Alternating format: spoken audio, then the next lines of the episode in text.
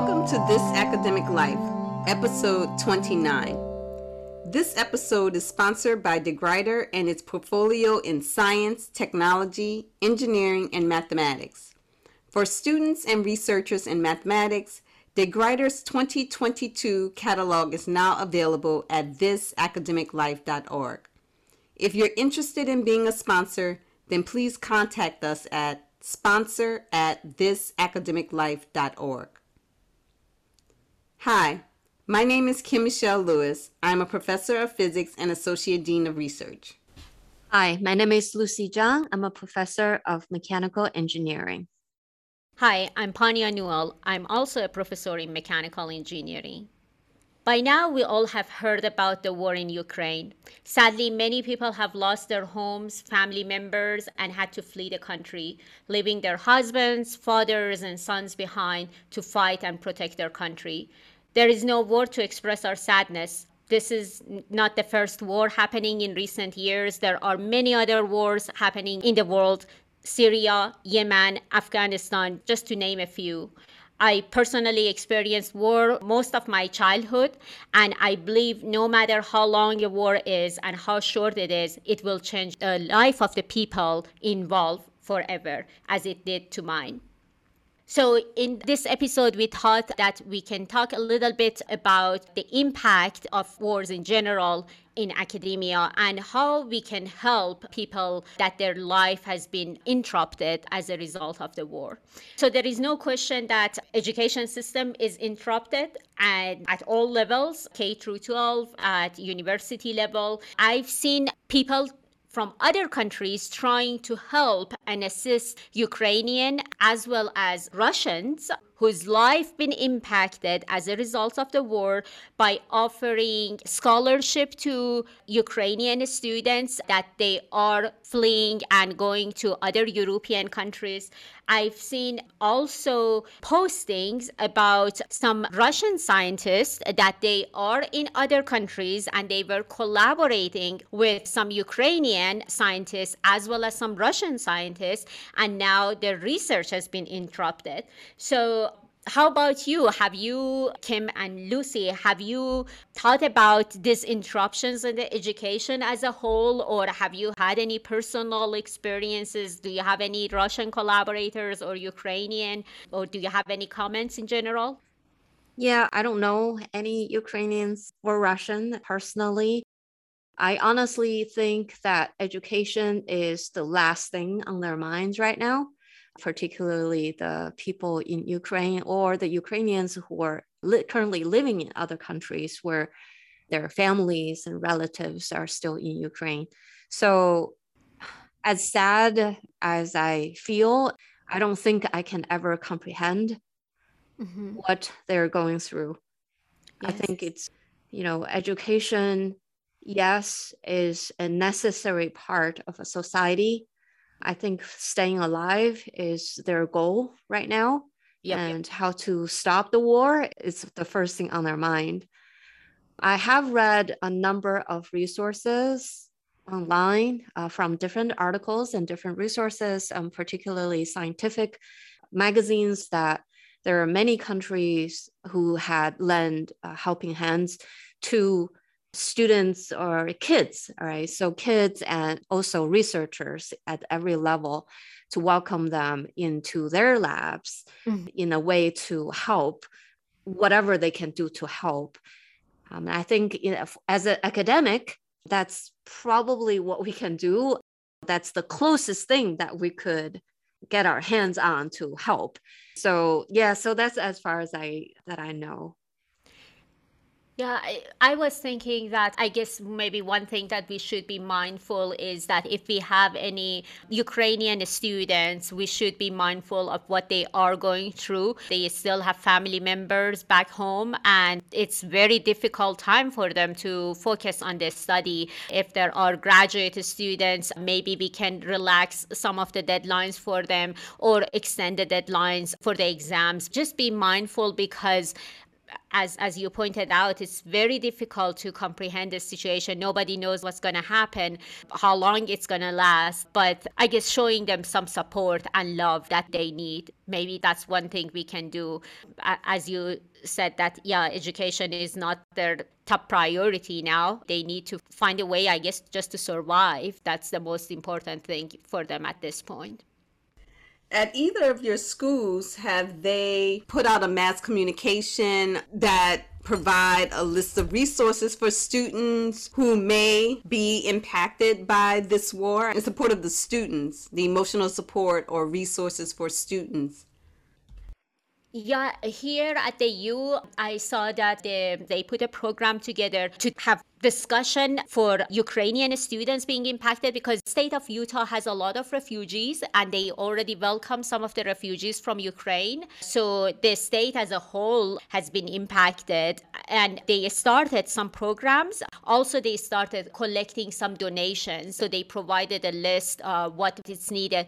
But this is, as I said, the state of Utah is very active in terms of welcoming refugees from not only the political refugees that they are impacted because of the war, dif- different type of refugees they come here. So uh, that's part of their protocol. So they know how, I guess, to collect resources and supplies and send it back.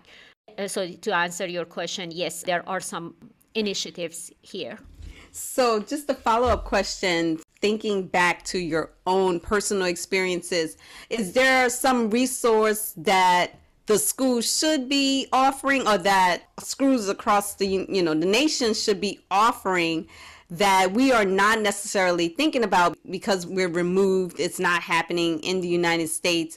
Is there something that is being overlooked some critical need that's being overlooked that's not being addressed based on your own experiences well, so my experience it goes back to many, many, many years ago. So we didn't have like social medias back then, but I do remember that I felt like the rest of the world didn't care about us during wars. People and countries, I guess the governments, they usually take sides, and that has an impact on the people because people they are not necessarily the government. The government has different views. Now the many russians they are against what their government is doing and that has impacted their life here.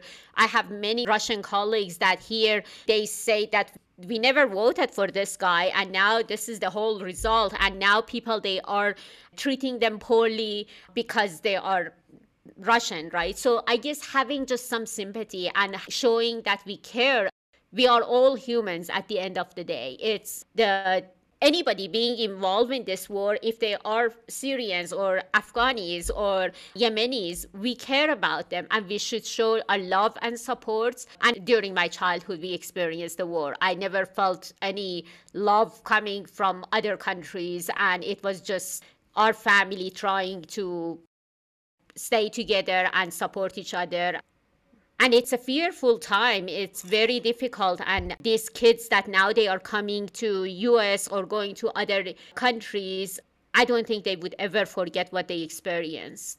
So i guess just showing some love and support and some level of understanding that would go far away. Quick question.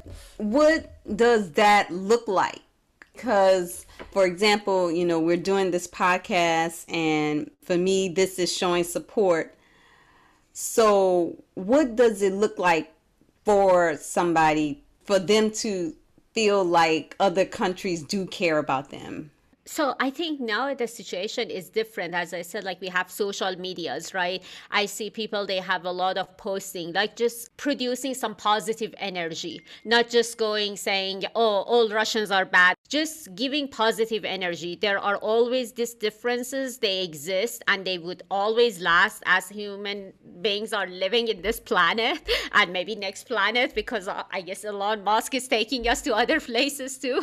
So i think that we all have have these differences, but we should just generate some positive energy, how we can support each other. I've been in meetings that people, sadly here in United States, they were treating some Russian colleagues poorly because just they are Russian. And I guess we can remove those. And that goes back to i guess our previous discussions that we had around biases right? We all have biases. We should eliminate those biases and simply look at each other as like human beings. Yeah i was going to say that it really goes back to what we discussed in the episode 28 where we talk about diversity mm-hmm. inclusion right? So because it all takes a lot of understanding to embrace yes. the differences among the, us. When COVID 19 just started, the Chinese are being treated yes. very badly. And we are still being treated very badly in every corner. Yep. Right. And yep. just because of the rhetoric and the social media had caused much of that. It takes a little bit of everybody's understanding and love in order for this to all come together. I love that you said that we all need to contribute. It's not just me or you and Kim, it's all of us. And also, I think that there are nice articles out there that it shows the importance of this. Lucy, you shared that the National Science Foundation, the director or the person in charge of their National Science Foundation mentioned that in Ukraine it's been lately been formed. It's like two years ago or three years. And even during the war, they are still trying to figure out how they can make sure that their research is moving forward.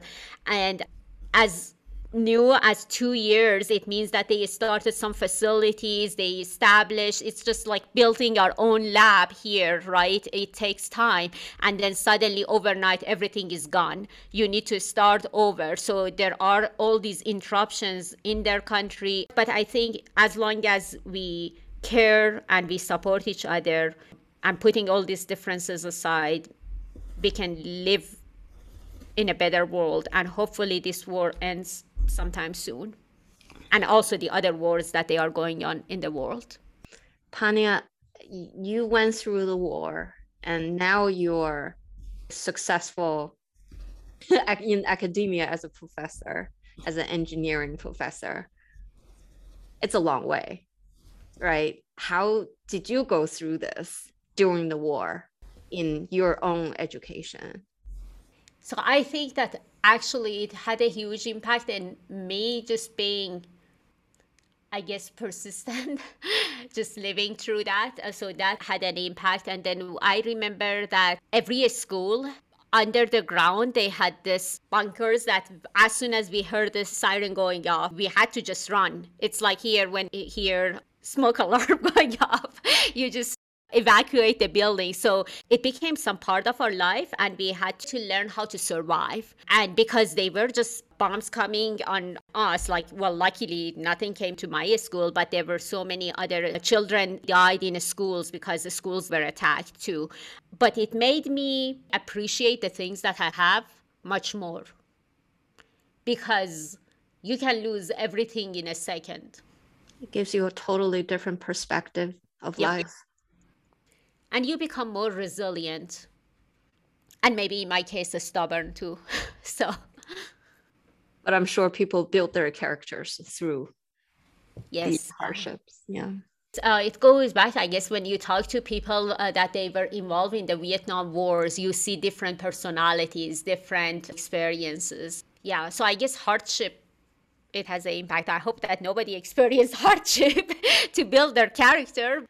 So thank you, Lucy and Kim, for the discussion, and hopefully the war ends soon. Any other wars in the world? If anybody is interested in having more information we will provide some links in the show notes with some resources. There are some articles published recently in Nature and also some other short synopsis of published by various resources. They will be all provided in the show notes. Thank you so much for listening. We hope you enjoyed this conversation. This episode is sponsored by DeGruyter and its portfolio in science, technology, engineering, and mathematics. For students and researchers in mathematics, DeGruyter's 2022 catalog is now available at thisacademiclife.org. You can follow us on Facebook and listen to our latest episodes on iTunes, Spotify, Amazon Music, or Google Podcasts. If you're interested in being a sponsor, then please contact us at sponsor at thisacademiclife.org. Join us next time for the good, the bad, and the ugly of this academic life.